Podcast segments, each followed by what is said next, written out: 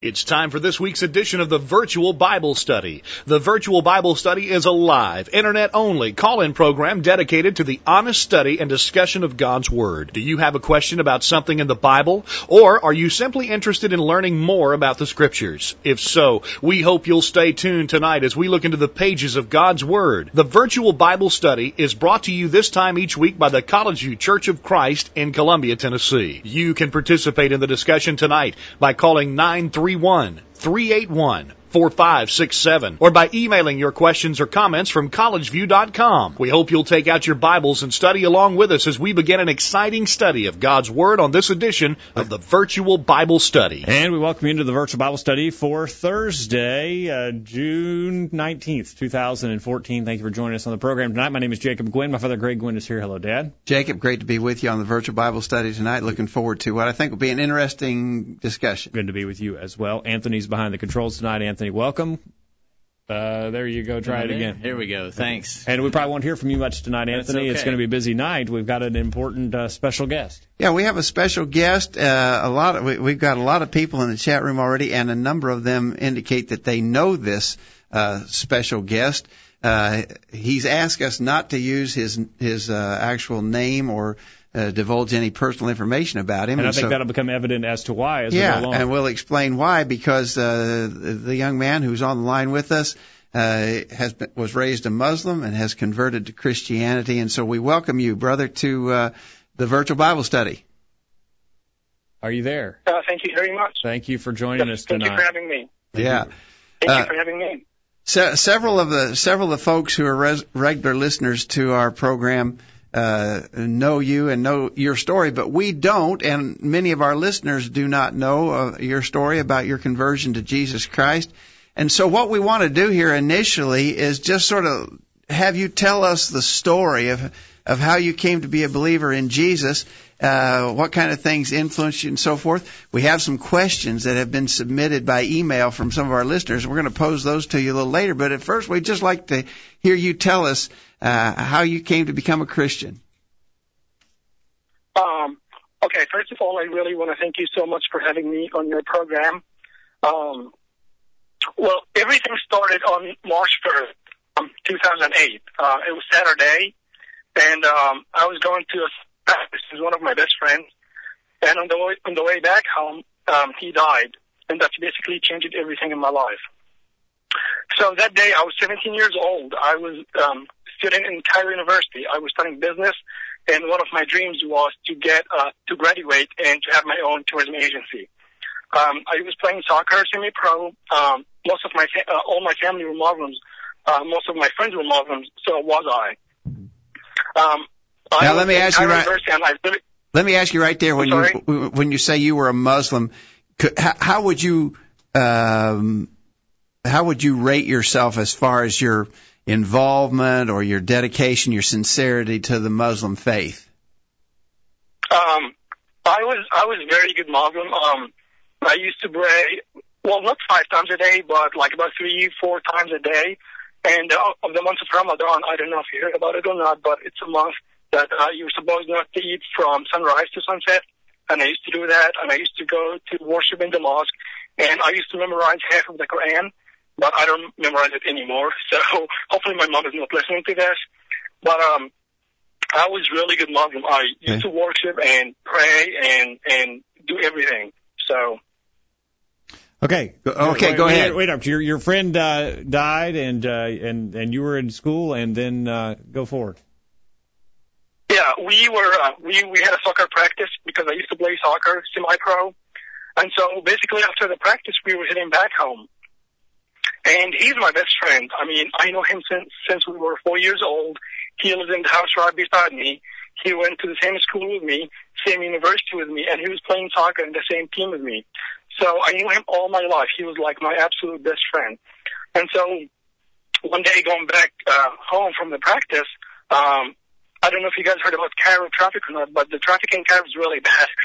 Uh, so we were heading back home one day, and uh, we were getting ready to cross the street, and he uh, he just did one step before me, just one step, and as soon as he did it, he got hit by a car, and um, he got hit by a car, and I was just looking at him, and I ran to him. I tried to help him, um, and I called help, and they came to help him, but it was it was too late. He died before they came to help him, and so that really broke me very much. I mean, he he was one of my closest friends, and um, to see him dying in front of me was really tough. And I was just mad at everything. You know, I was I was mad at everything, and I was so depressed for like six months. I was just so frustrated and so mad at everything because he was just 17 years old, and I did not him I did not expect him to die that young. You know, and so I was just mad at everything. But my mom told me that you know he died, but you know one day eventually you will get to see him in heaven and that's kind of made me okay. You know, he he died, but he's in better place, and I'm sure I will be able to see him one day in heaven. And so, I had a lot of friends in Egypt who were not Muslims, and so I tried to basically try to read about all different kind of religion, try to about try to read about everything, so I can have a good argument to be able to convert non-Muslims into Islam. But I ended up converting my own self into Christianity. Uh, because when you read all the religions, um, all the books basically tells you about how much God is great and how much God loves you. And God is going to save you one day. But none of the books, none of the religions at all uh, tells you how God is going to save you or how God loves you, except in the Bible. And, and when I started reading the Bible, um, I had a hard time trying to understand what I was reading. Um, I think my problem was I started reading the Bible in Revelation And that's not really a good place to start reading the Bible. and so I start, and so I start reading Revelation, but I didn't, I didn't understand anything at all. Uh, but then I start, you know, going back and forth in the Bible, and and I remember one of the verses that really like blew my mind when I read "Love your enemy and God is love," and I was like, how can anybody love his enemy? I mean, your enemy are the people who hate you, people who want to get rid out of you, how, how you're supposed to love them. I've, I've, never seen anybody who loved his enemy before. And so I I read more about the Bible, and when I get to the story of Jesus on uh, how Jesus, um, you know, how they were killing him, and they were dragging him in the street, and they were spitting at him and mocking him, but he was yet praying for them. That really touched me so much because it truly showed me how can we love our enemy because they were doing everything they can do to kill Jesus, but he was praying for them. And I'm pretty sure he just did that to give us an example how we are supposed to love our enemy. And so when I read that, I was like, I have never read anything in any other books that tells about love your enemy or God is love. And so I decided to read more in the Bible, but as I said, I was not, I couldn't really understand what I was reading. And, and I was very afraid to go to tell any of my, any of my friends in Egypt to help me. Because in Egypt, uh, the Egyptian population is pretty much, um, about 80, 80 75% Muslims and, and 25% Coptic Christians. And I had a lot of friends who were Coptic Christians, but I was very afraid to go ask any of them if they can help me to understand what I was reading. Because I remember um, five years before I, I get baptized, there was a guy who, who was a Muslim and he converted to Christianity, and his own dad killed him. So I, w- I was very afraid of that happening to me. And so I was trying to keep it as low as I can. And so I tried to find anybody to help me, but I really couldn't find anyone to help me. But, you know, I was 17 years old and, and so I went on the internet and I was like, I can use the internet to find people who can help me. And when I was 17 years old, Facebook was, was fairly new. And I went on Facebook. Um, I, had, I made a, a fake Facebook profile and I went, there was a lot of Christian pages on Facebook and I basically said, I'm a Muslim and I would like to know more about Christianity. Can anybody help me? And for about six months, nobody answered me at all. Um, for six months, nobody answered me, and, and I felt like, you know, that's all I can do. I can't really do anything anymore uh, to get help from people. And after six months, um, a lady from Athens, Georgia, uh, contacted me on Facebook, and she told me she can help me. And I was very freaked out. I didn't even know there was a state in U.S. called Georgia, and, and I was, I was like, I was like, where are you from? And, and I tried to, to go to her profile to see where she's from and like, you know, her, her profile. Because I had a, I had a Facebook profile, a fake Facebook profile, so I know what fake profiles looks like.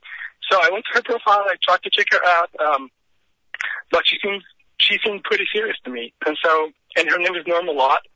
and and and and I just had a lot of questions in my mind, and and she and her husband Donnie, for for about three years or a year and a half, they tried to help me. They tried to study with me, and they they tried to hook me up with people on Facebook to study and help me as well. Uh, you might be But for a interested to know that you might be interested to know that Norma is in the chat room tonight. She's listening to your story. And yes, she is. all right. And so, and, so for a year and a half, uh, they, they were very patient with me because I was very ignorant and I, I just didn't know how to understand what, what they were telling me. And so for a year and a half, she and her husband Donnie tried to help me very much and I'm so thankful for what they did to me because if it weren't for them, I wouldn't be here today speaking with you guys. And so for a year and a half, they tried to help me. They tried to read the Bible with me on a daily basis. They tried to help me very much. And after about a year and a half, um, she messaged me on Facebook and she told me there's somebody coming to Cairo, Egypt, and he would like to meet you. And um, I was I was very freaked out. I was like, what? Somebody coming to Egypt? And I was like, I I'm, I feel safe talking to you on Facebook, but I don't think I will be able to talk with anybody in person. I, I don't think I can do that. And so she didn't really answer me back, or and and I was like, okay, so I'm I'm not going to meet anyone. And so one day, um, I was going to get up early to go to school. I was wake up at uh, I woke up at six in the morning to go to school, and uh, somebody called me. It was like, hey, my name is Don, and uh, I'm in Cairo, Egypt, and Norma gave me your number, and I would like to meet you. And uh, I was like, yes, I, I I can meet you. However, I was very hesitated and very um, scared to meet him. But he called me, and so I had I had no option. I had to meet him, and so and so he told me um, we have tour in the pyramids right now, and he would like me to go and join him. But I told him, um, I'm sorry, I cannot do that because I have to go to school right now. Besides, I have been to the pyramids like hundred times. I don't really need to go there anymore. and so, um, and so he he told me, okay, he told me he's staying the Mena House Hotel, and and he would like me to go and meet him the same night. And I don't know if you guys heard about the Mena House Hotel or not, but it's one of the fanciest, most expensive hotels in the in the Middle East. Um, it's it's like five thousand dollar a night, and there's no way a teenager like me can wander in. And so I called him again, and, I- and I told him, um, I don't think I will be able to come inside the hotel, but I can wait you outside, and you can come and pick me up. And he was like, I sh- I can do that. And so that night I waited outside, and I was so scared. Um, uh, I waited, I waited outside, and he came and picked me up, and we went inside, and he introduced me to his, to his family and his friends because he brought people from uh, from U.S. to come to Egypt and Israel to visit the Holy Lands. And so he introduced me to all of them, and you know, all of them gave me hugs, and they tried to talk me, with me. And then for about three hours, uh, me and him just he was like, "Okay, I'm here. If you have any questions, you can ask me." And and it was very different. You know, it wasn't Facebook anymore. It's an actual person. I can actually touch him and and to ask him all my questions. So for about an hour, uh, for about two or three hours, I just had a ton of questions in my mind, and I kept asking him all of them. And all his answers really made sense to me. Like I had a lot of questions, and all his answers made sense to me. And and by the end of our discussion, I told him I really want to get baptized. But he didn't answer me. He just, for some reason, he didn't answer me. And so I told him I have to leave anyway uh, to go to my to go back home because my parents doesn't know I'm meeting you. And so um, I left him after like about three hours and went I went back home and I was I was very scared that night. And so he he called me um, next morning and he told me that he's going to Alexandria and he would like me to go with them.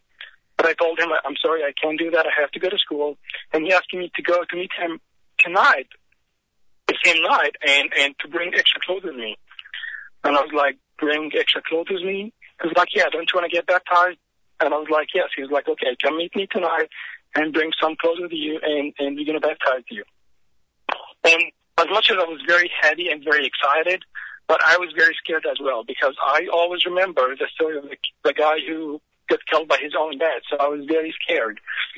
But I went to meet him. I went to meet him that night, and um, I waited him outside, and he came and picked me up, and we went by the swimming pool. And we were standing by the swimming pool, and and by the way, I think I get baptized in the coolest place ever. I get baptized in a swimming pool right by the pyramids. Um, it's very awesome. And so anyway, uh, um, we were standing by the swimming pool and he, we were getting ready to get baptized. But out of nowhere, a security guard came to me and he asked me, what's my room number? Uh, because I think I'm the only one who looked Egyptian and I was a teenager and he came to me and he was like, what's your room number? And I looked at Don. I was like, Don, what's my room number? and Don was like, don't worry about it. And he took the security guard to the front desk and he basically told them that I'm his guest and we're just going to this room for a while. And then he left. But after that, I was, I was so scared. I was like, Don, I, I don't think I can get baptized. There's somebody actually saw me standing with you by the swimming pool. I don't think I can do that. Um, and I remember Don told me story, the story of Moses when Moses was getting out of Egypt and, and the Red Sea was in front of him and the Pharaoh was right behind him. And he knew he can't escape. He knew he was going to die. But he yet trusted in God and had a strong faith in God and prayed to God to save him and to help him. And so God helped him and divided the Red Sea for him to save Moses and his people. And as a bonus, he killed the Pharaoh and the soldiers for him. And, and, and, and, Don told me if God is powerful enough to save you, God will be powerful enough, uh, if God was powerful enough to save Moses, God will be powerful enough to save you. And so he convinced me and, and I got baptized that night. And then we went to his room and everybody was singing and everybody was giving me hugs and, but I had no idea what they were singing. I've never heard any songs like that in my life before. And so I was just trying to go along with them, but everybody was, was giving me hugs and everybody was so happy and so excited. And then um, just a lot of people gave me hugs, and, and I remember Don came to me that day, and he told me if I would like to go to to U.S., you know, so I can be able to to to practice Christianity freely. But I didn't really pay a lot of attention to that because I was already in college in Egypt. I was playing soccer. I just had all my life was set for me in Egypt, so it was very hard for me to leave everything I had in Egypt and come to U.S. But anyway, um, two days later, or the next day, actually, Don left Egypt and went to Israel. And two days after that, um, some guy from Bowling Green, Kentucky, um, messaged me on Facebook, and he told me he was going to co- he's going to come to Cairo, and he would like to meet me as well.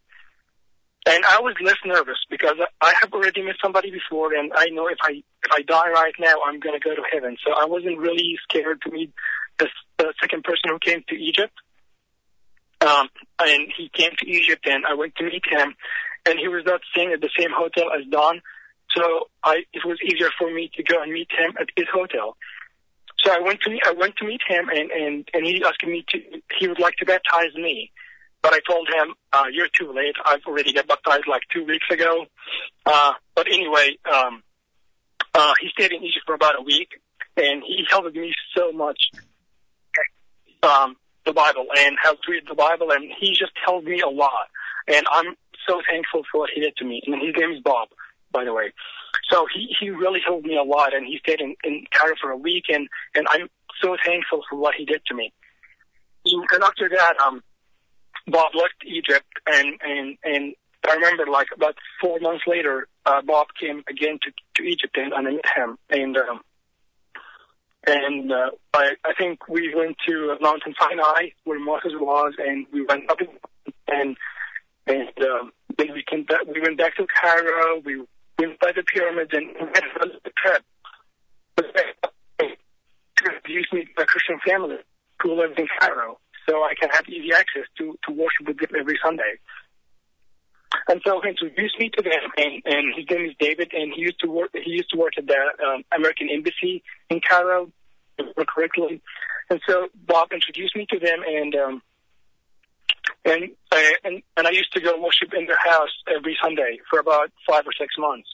And then David left Cairo, and and so I didn't, I couldn't worship with them anymore. Um, but after David left and I couldn't worship in, in Egypt anymore, I felt so guilty because, you know, I know I'm a Christian now and I know I have to worship. Um, but the only people that I'm Christian were in U.S., which is 7,000 7, miles away from Egypt. And it was no way for me to go worship with them every Sunday.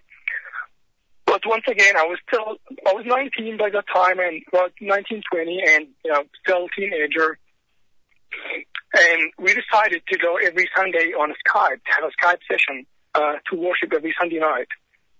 and it was really tough trying to find a time can fit all our schedules because I Skype with with Donnie and Norma, um, who's from Georgia, which is eight hours different than Cairo, and and Don and his wife, which which were in Arkansas, which is nine hours different than Cairo.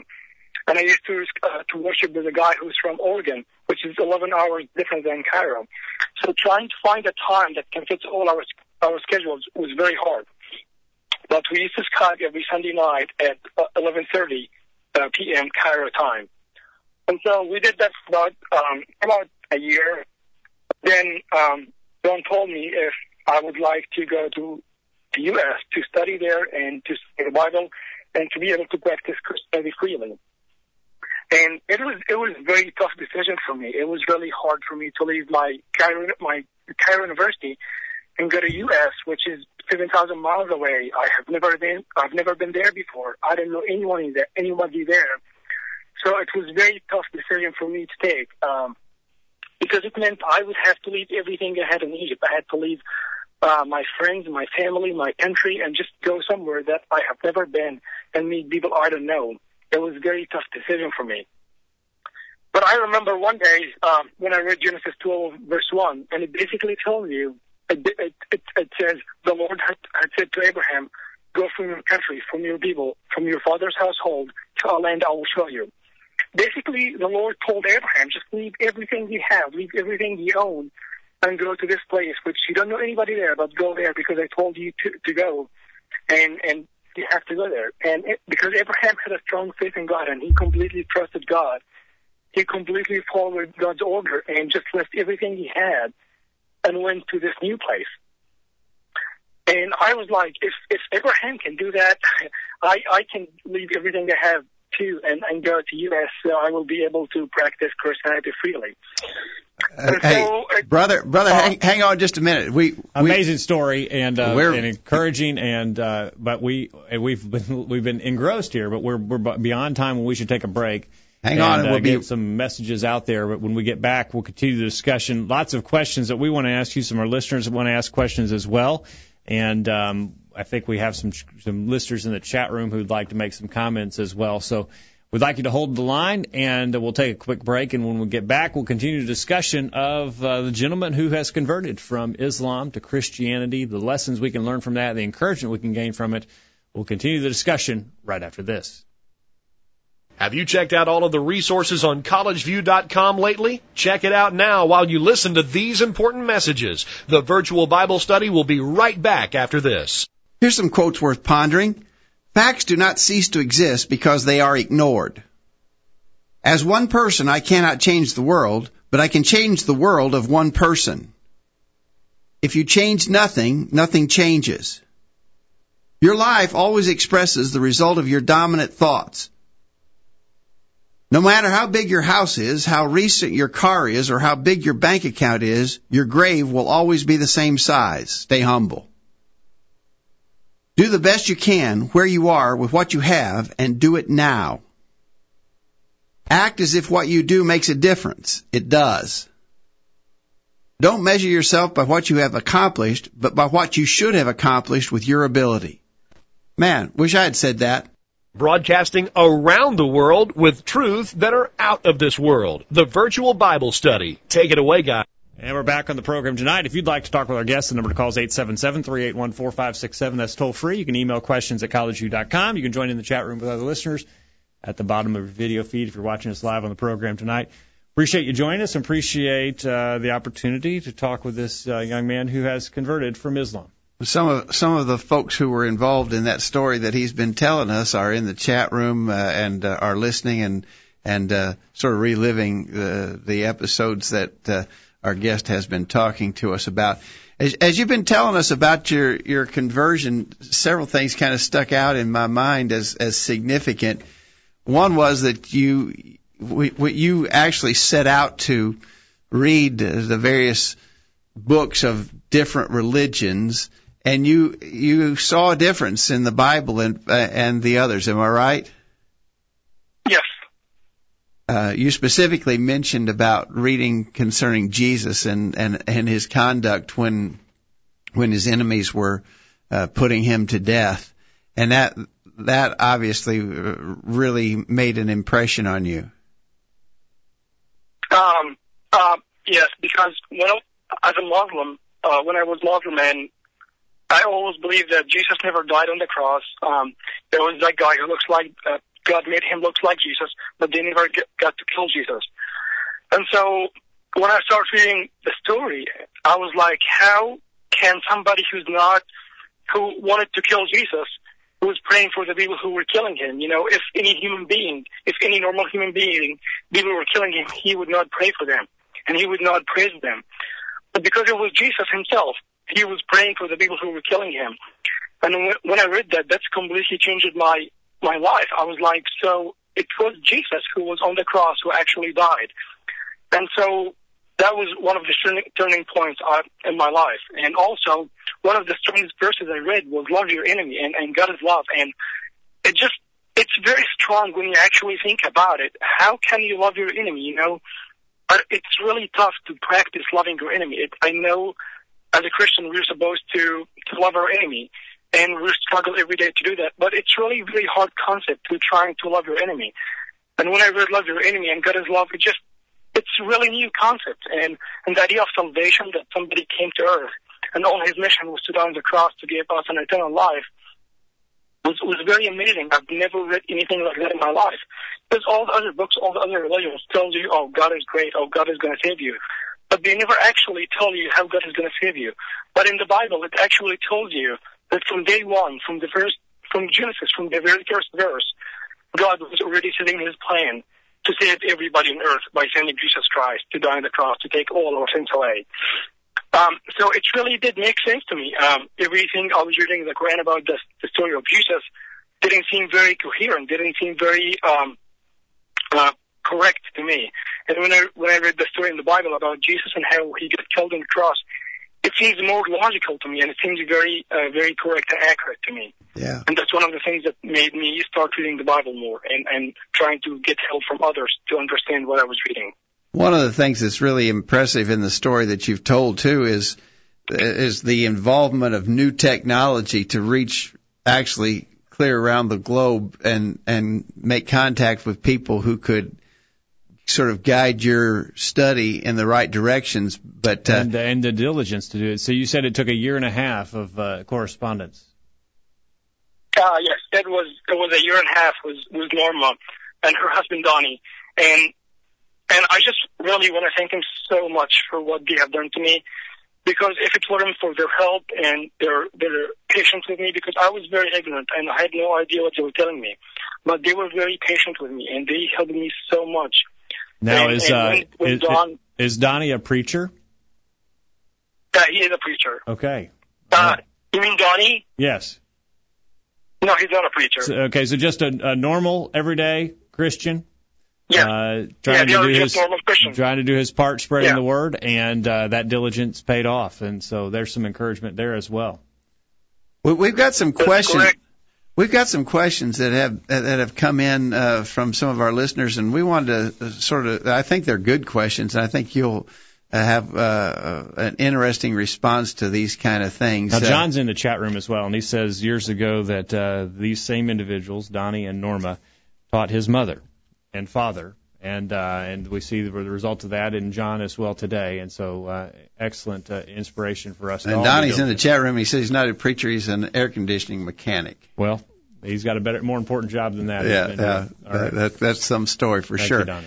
Uh, let, let us pose some of these questions to you. We got a, we got a, some questions from Brad in Alabama who says, "What what approach do you recommend when attempting to convert a Muslim?" I'm thinking of things like particularly effective arguments one should use and the tone that one should have as he reasons with a Muslim. How would you address that question?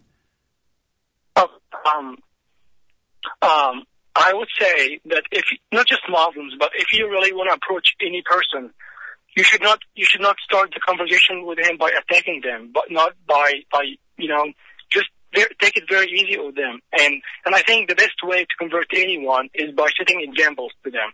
And let me tell you a quick story about that. Um, one of my uncles, he was a physics teacher in London, and he was taking he used to take his bus every day to go from school to work.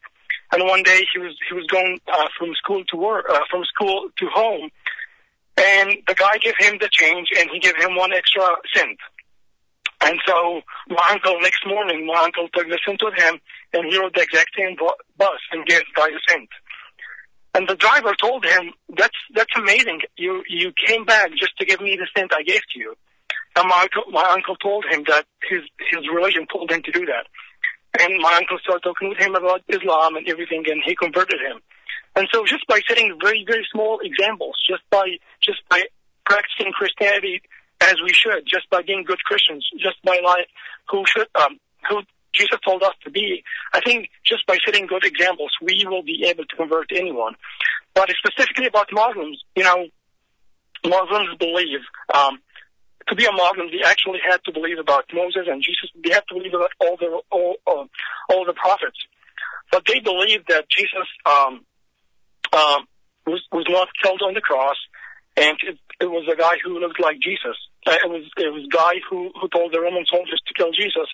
God made him look like Jesus, um, and and and they killed him. They didn't kill Jesus. But I don't think if if if anybody was on the cross getting killed, and he had the option of telling them, "Hey, it's not me. It's it's, it's I'm not Jesus." He would have said that to them if if he wasn't Jesus. But because he was Jesus, he was actually praying for them, and that's really strong evidence that whoever died on the cross was Jesus himself. So if you can approach a Muslim just you know by not attacking him, just you know just take it easy on him and set a good example to him. And because all Muslims, when I was Muslim, I I thought that all Christians drink and all, all Christians believe in three gods, and and really strange stuff like that. And and some Muslims doesn't even know what Christianity is all about. So I think approaching any Muslim, just telling them the truth about Christianity and, and who Jesus was, and just set a very good example to them. Okay, so so that will the, help. That will help to convert them. so the emphasis here would be first of all, uh, set a right example yourself as a Christian if you're going to try to influence. Of course, we we we teach that all the time anyway because uh, obviously if you're not setting a good example, you're not going to be effective teaching someone else. So set a good example. But then uh, I'm picking up from what you're saying that uh, Muslims have a lot of misconceptions about the true Jesus and the and the actual facts of his life and his death uh, on the cross. So uh, try uh, contrast what they their misconceptions about Jesus with what the Bible actually teaches about Jesus would be helpful in reaching out to Muslims. That's that's correct. Okay. Uh, Brad goes on to ask, do you think that there are any common misconceptions uh, about Muslims that Christians tend to have? In other words, you, you've been explaining how you, as a, brought up as a Muslim, had a lot of misconceptions about true Christians and about the real story of Jesus Christ. Do you think that we, on the, going the other way, do you think that we who are Christians and who are not necessarily well informed about Muslims, do you think that, do you see that Um, there are some common misconceptions that we hold? Um, um, I think there's um, there's three different kind of Islam. Um, first kind, the people who are in Afghanistan, the people who basically took all the context to the extreme of killing people, and that's the most extremist uh, kind of Muslims who just about killing. And then uh, the second group of Muslims, um, the people, let's say people in Saudi Arabia, they're very extreme, but they're not about killing, but they're very extreme and they take all the context to the extreme. And then the third group, uh, people basically like in, I'm not going to say in Egypt, uh, but, you know, anywhere. People outside of Afghanistan and, and, and Saudi Arabia are going to be easier kind of Muslims. Uh, let me give you an example because examples usually makes it easier. Um, there's a verse in the Quran that says, if you see anybody who's not a believer, uh, don't talk to him. And so people in Afghanistan will take that verse and say, anybody who's not a believer, don't talk to him. That means kill him. Because killing him, you know, you're going to like eliminate him and so you're not going to talk to him and so just ignore so you have to kill him. That's what in Afghanistan will understand from this verse. However, people in Saudi Arabia, they will believe don't talk to him means you should not absolutely talk to him. Don't ever talk to him. Other people will believe don't talk to him, just don't talk mean to him or don't be mean to him or don't be rude to him. So Um, I think it's just about how people understand it. Uh, some people take it to the extreme, some people more linear, some people easier. So Yeah, uh, I think I think we have we have a s- I, especially because of events in the news and so forth. I think a lot of Americans have the impression that all Muslims are like these who are, uh, you know, violent, extreme uh, killers, and you're saying that that that is a misconception in your mind. Yes, it's it's really hard, not just for Muslims, but it's it's. I think it's uh, not very accurate to generalize one idea of, of of entire group. You know, to say all Muslims are bad or all Christians are are good or all. You know, you can't. It's very hard to generalize an entire group. Yeah. So, and in any in, in, in any group, you will find the good people and the bad people. You'll find good Muslims and bad Muslims. You will find, you know, in every nation, in every religion, there's always good people and bad people. Yeah. And and Muslim when Muslims see that Christians or or some people generalize that all, all Muslims are mean, they start feeling like why they hate us, like we're all of us are not are not bad. So I think I don't really like the idea of generalizing that all Muslims are bad. Some of them are bad, but others are good. So. All right, okay, Let's take a quick break. We're going to take another break here, We'll get and this week's bullet point. When we get back, we've got more questions via we have email. got a lot of good questions here And we if want to you'd get like to. to talk with our uh, caller tonight on the phone, the toll-free number is 877-381-4567. We'll take a uh, quick break, get this week's bullet point, and continue the discussion on the other side. Don't go anywhere. The Virtual Bible Study will continue right after this. Don't touch that mouse. The virtual Bible study will be back right after this. I'm Kate and I'm three years old and this is the Virtual Bible Study. Use your internet connection for something good. Listen to the virtual Bible study every week. Now, back to the program. Oh, some technical glitches Welcome there. to Do You Know? Oh, Oh, well, go- hang on. Well, totally goofed up here. okay, We're- we, back, that's all right. we're back. Let's let's get we back to our discussion. We And, we uh, had a little we have- glitch well, there. we didn't have time to get the break anyways, but we wanted to try it. Um, we uh, We're- got we're- some questions here. We want to remind you this program is brought to you by the College View Church of Christ in Columbia, Tennessee. Find out more about us by visiting our website, thevirtualbiblestudy.com. If you have any questions about what we believe or what we practice, what you might have heard on a recent edition of the Virtual Bible Study, or if you'd like to suggest a topic for consideration on a future edition of the program, we welcome your comments anytime at questions at collegeview.com. And if you have uh, something you'd like to talk with us on the phone, you can use that 800 number anytime, 877-381-4567. Okay, uh, uh, back to these questions. I, I, I'm, really interested in your answers, and I think you're doing a great job explaining these things to us. Uh, one more question from Brad in Alabama. He says sometimes persons from different religions or backgrounds end up talking past each other and don't realize it because they're using uh, the same terms but with different definitions. So he asked, are there any terms or concepts that mean different things to Christians and Muslims and therefore end up being barriers to communication? Um, oh, that's a very hard question. Um, Can you think when you when you were being taught? Can uh, one of the things I fear is that you know uh, those of us who've been Christians for many years that we we've sort of fallen into a habit of using certain terminology that means we we know what it means just naturally, but it would be totally. Yeah. D- do you remember anything that someone said and you thought, what does that mean? um, well, one thing that Muslims really um, have a hard time uh, understanding is the idea of God. He is um, God, the Father, the Son, and the Holy Spirit. Okay. You know, if you ask any Muslim, what do you think of, you know, the God of the Christians? He will tell you they worship three gods. So um, that's a very misunderstanding from Muslims about the identity um, of God because they believe God.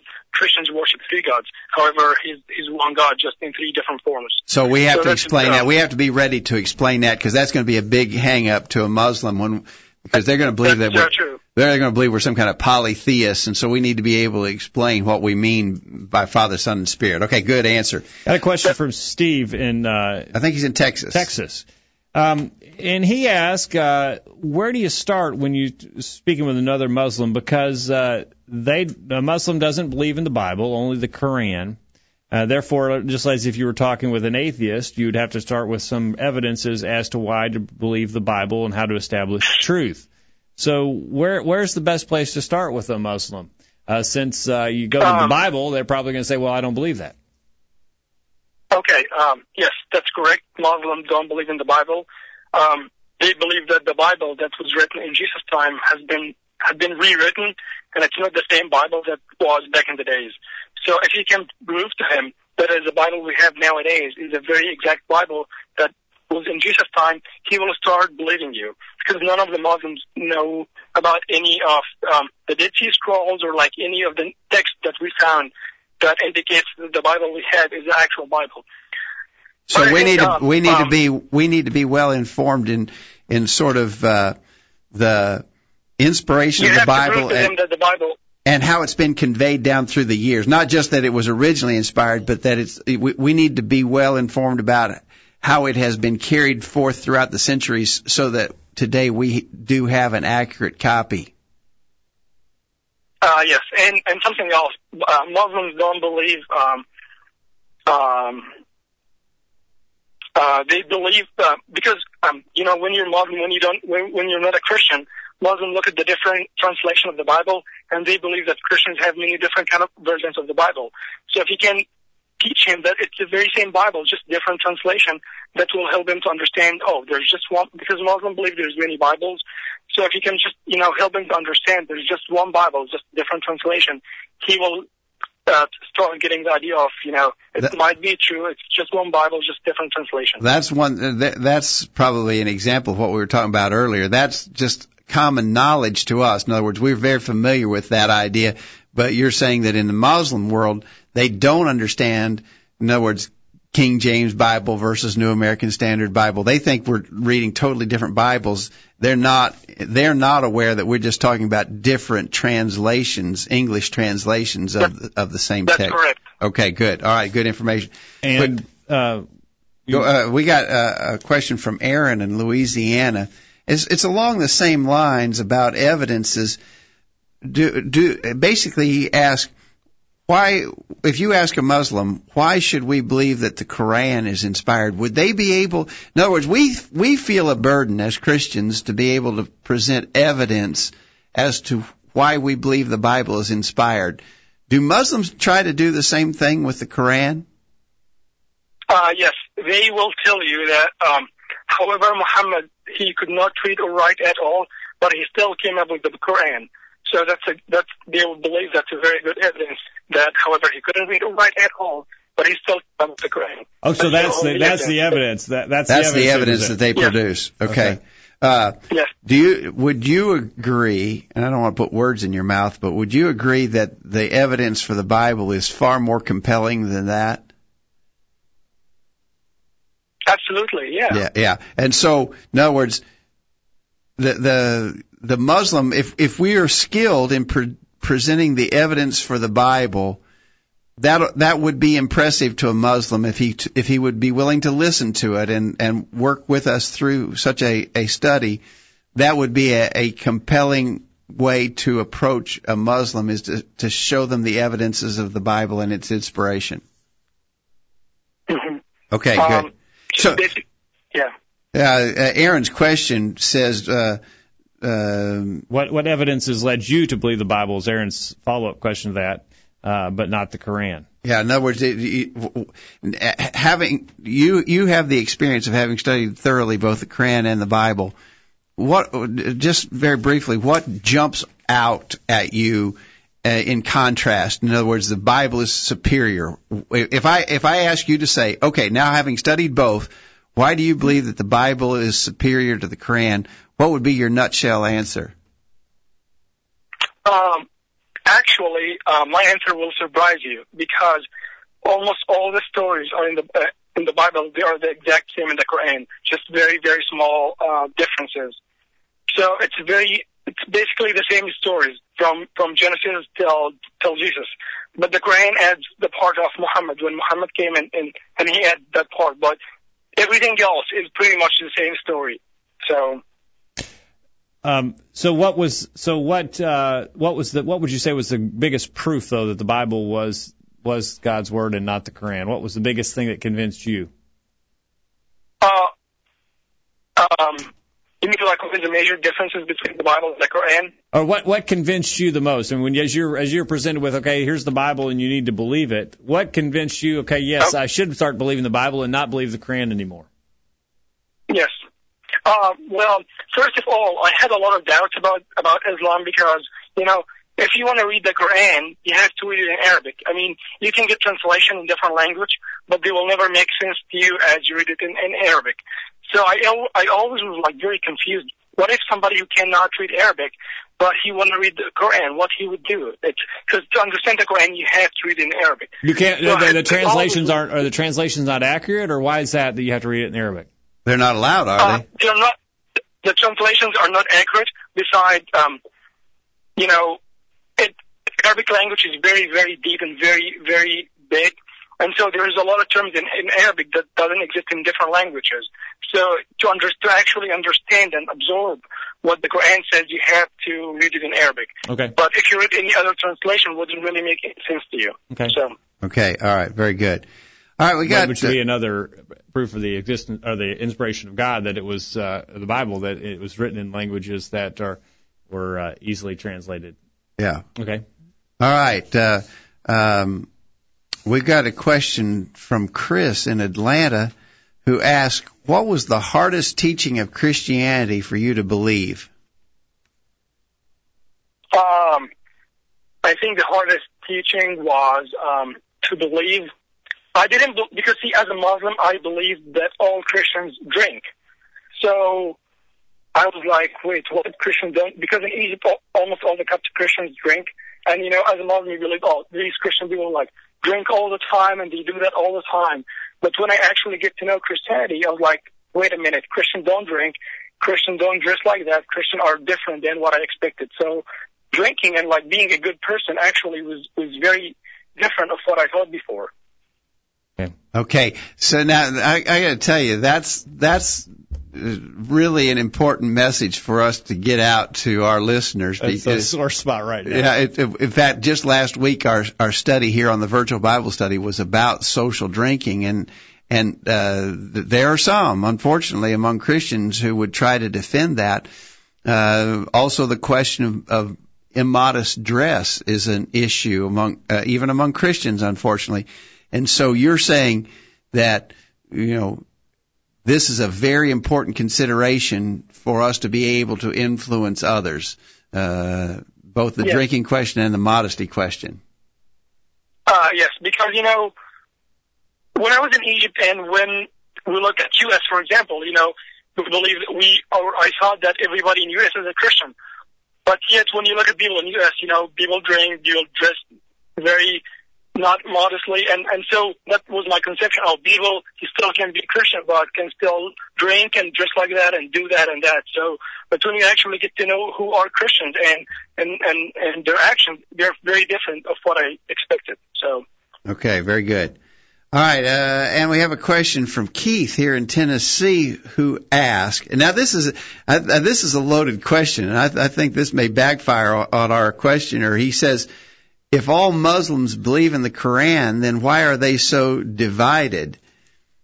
Uh, I, Um, they they believe in the same Quran, but they have different um, explanation for for everything. yeah, yeah. Well, I would, uh, in answer to that question, I would. In answer to that question, I'd say, well, if all Christians believe in the Bible, why are they so divided? I mean, that's, uh, you know, Christians are uh, very divided on so people who identify themselves as Christians at least are very very divided on a whole host of questions, and so uh, that I, I wouldn't pin that on the Muslims any more than on those who claim to be followers of Christ. Yep. Yep. Uh, if you'd like, Yes. if you'd like to talk uh, with the, this gentleman, uh, the number is eight seven seven three eight one four five six seven. We have a few more minutes. Uh, we can take your call. Uh, there was a follow-up question from Keith there. Yeah, one well. more question from Keith. He asked, "Do Muslims have an open mind about other religions such as Christianity?" Obviously, you did, although you you approached had to approach it very carefully. Do you think that uh, if you were back in Cairo, Egypt right now, do you think that very many of the people that you would come into contact with would be even willing to consider the kind of things that converted you, or would they just be closed-minded to that? Uh, you mean Christians in Egypt? But no, I'm I'm I'm just Muslims, uh, other Muslims in in Egypt.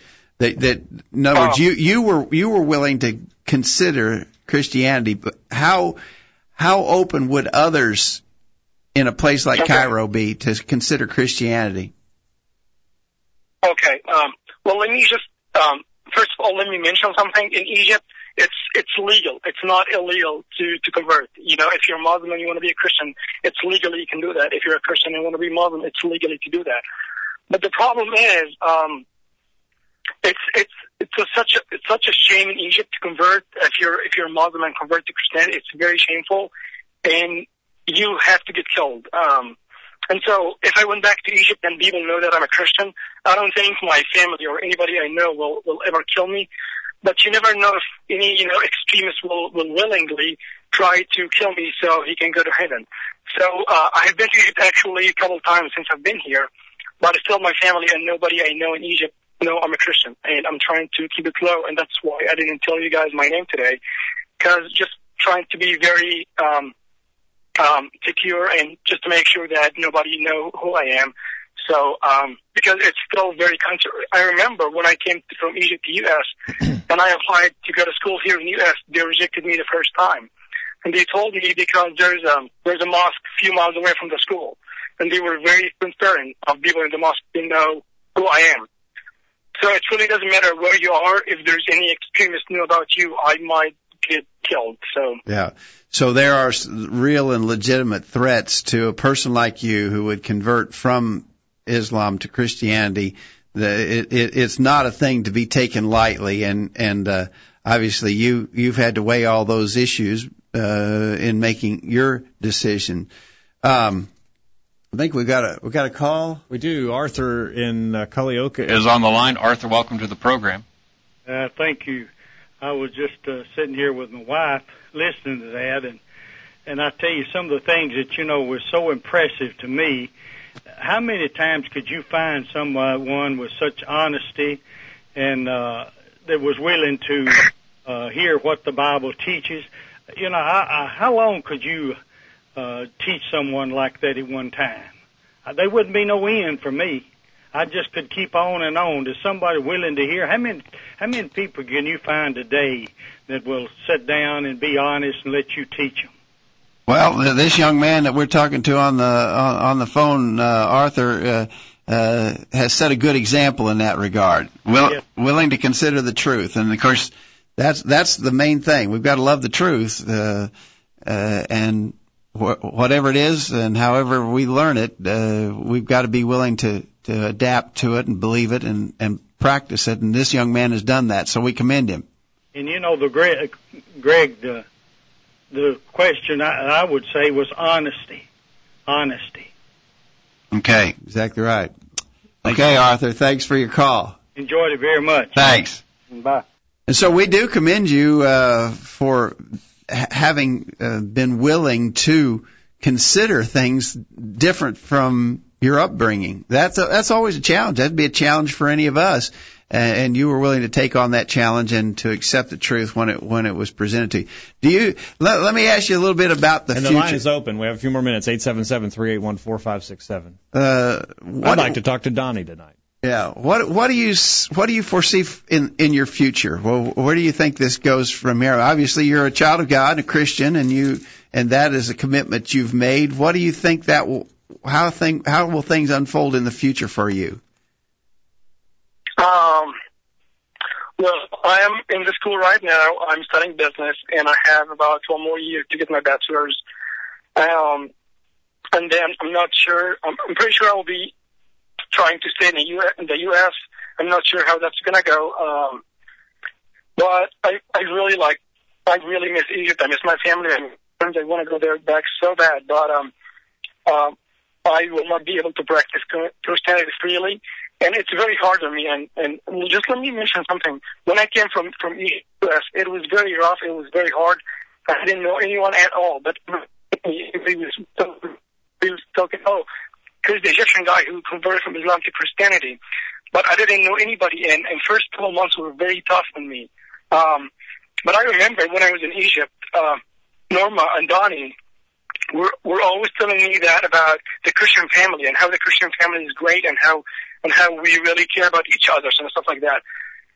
But I've never got to experience that when I was in Egypt. But when I came to US, I just get a lot of messages, a lot of you know Facebook messages and calls from people that I don't know, I've never met before. They've been trying to always encourage me and tell me to stay strong, to stay the person I am. And I just want to thank everyone. Um, in the school I was in, I just met a lot of amazing friends, and I just want to thank all of them and all the people I've met in, in, U.S., whether it was in Florida or any other state I've been to. I'm just so thankful for everybody who helped me and, and strengthened me to be the person I am uh, now. And I always, whenever, whenever I feel weak, whenever I feel I can't do it anymore, I always remember the verse that says, I can do everything through Jesus who strengthened me. It, it really does help. It really does make me feel stronger. And always, depending on the Christian family, always strengthen me as well. Uh-huh. So I just want to thank everyone who helped me to come from, from Egypt to here and everybody who helped me in the U.S. All right. Well, thank you for joining us tonight on the virtual Bible study. We're just about out of time and we're going to uh, uh, excuse you and thank you for spending a whole hour with us on the program, telling us your story. A lot of people very interested in in how this has happened, and we would love to see uh, even more uh, who would be willing to consider the truth as you have. Thank but we're very encouraged by thank your story, and we thank you so much for spending time with us tonight on the virtual Bible study. Thank you for having me. All right. God bless you for your uh, commitment to do the right thing, and we appreciate you for joining us on the program tonight. Uh, certainly an encouragement, Yeah. and uh, and uh, an encouragement. And, and it's good to it's good to see a lot of the people who know him in the chat room. Some some of the very ones who were involved in his conversion are there, and so we commend you, those of you who were active in in bringing the gospel to this young man. Uh, we appreciate you, you know, very I much. think too. that's one of the temptations we fall into is that we've got to. There's got to be something grand, and there's got to be some type of you know uh, phenomenal response. It's it's just people doing what they're supposed to do on a regular basis and uh, planting the seed and letting God give the increase. Yeah, exactly right. Right. Jacob, we got just a minute. Let, let me let me introduce a plan that we've got here in Columbia, Tennessee, to our listeners, because uh, uh, it'll be coming up uh, pretty shortly uh, in July, the 21st and 22nd of July, which is About Monday and, away. Monday and Tuesday nights. Uh, we're going to we're going to conduct what we're calling a community Bible study. Mm-hmm. Uh, we're going to do it at a uh, public building in downtown Columbia. Uh, those who are in this area are familiar probably with the Memorial Building in Columbia, Tennessee, downtown Columbia, Tennessee. Uh, we're, we've arranged to use that facility, and we're going to have a special two-night study on homosexuality. Uh, Kevin Clark, who is a an attorney in Birmingham, Alabama, is going to come and conduct these sessions for us. He's done a lot of study on the subject from both a biblical and a, a legal perspective, and uh, so we're going to advertise that pretty heavily in our community. If any who are listening are within a drive driving distance of Columbia, uh, mark that on your calendars, July 21st and 22nd, for what we're calling a community Bible study. On the subject of homosexuality, Yeah. it is in the news. It is in. It's on. It's on people's minds today, and uh, hopefully. Uh, I heard on the way to the virtual Bible study tonight in the car tonight, Jacob, I heard that the Presbyterian Church in the United States has rewritten their constitution in their convention. They're they're, they're meeting in convention now, of course, uh, uh, which of cour- is such a perversion. But Yes. they they have rewritten their uh, constitution to say that marriage is is a union between two people. Oh, boy. not between a man and a woman. Well, that's uh, they know more than the Bible, I guess. Yeah. And, um, well. So uh, anyway, that's our topic, and if you can make it, uh, we'd love to have you mark your calendars for July 21st and 22nd. All right. Again, thanks to our caller or, uh, for joining us on the program tonight. Uh, an excellent story of conversion there, and encouragement to us all. And uh, thanks to those who are listening who helped uh, to make uh, to help to teach him and uh, and share the gospel with him. An encouragement to us all. Uh, an excellent uh, discussion tonight. Uh, Anthony, thanks for uh, being behind the controls. Your mic's been off all night, but uh, what do you think? No, just an unbelievable story and so uh, so encouraging, and um, you know reminds me in some ways of my own my own story, and, and so just what a you know what You a weren't great, a Muslim, but you No. came to the truth. Right. Yeah, and, yeah. Um, you know, and but just again, um, I don't know what the word is. Not not congratulations, but uh, commendation to those who reached out uh, to this young man, and just a, what a what a great story. Yeah. All right. Pat, thank you for your time tonight. Thanks, Jacob. Thank you for joining us. And uh, if this is your first time joining us, we hope you'll make plans to be back here this time next week for another edition of the Virtual Bible Study. In the meantime, we encourage you to put God first in your life, study as inspired word of the Bible, and live by it every day. You'll never regret it. Thanks for listening to the virtual Bible study brought to you by the College View Church of Christ. The College View Church of Christ meets at 1618 Hampshire Pike in Columbia, Tennessee. If you are in the Columbia, Tennessee area, we encourage you to worship with the College View Church of Christ on Sunday mornings at 9.30 and on Sunday evenings at 6 o'clock. The College View Church of Christ also welcomes you to attend their Wednesday night Bible studies at 7 o'clock. If you have any questions about something that was said on tonight's broadcast or would like more information about the College View Church of Christ, please call 931-381-4567. That number again, 931-381-4567. Or for more information on the internet, visit collegeview.com. Be sure to tune into the virtual Bible study this time next Thursday for another informative study of God's Word.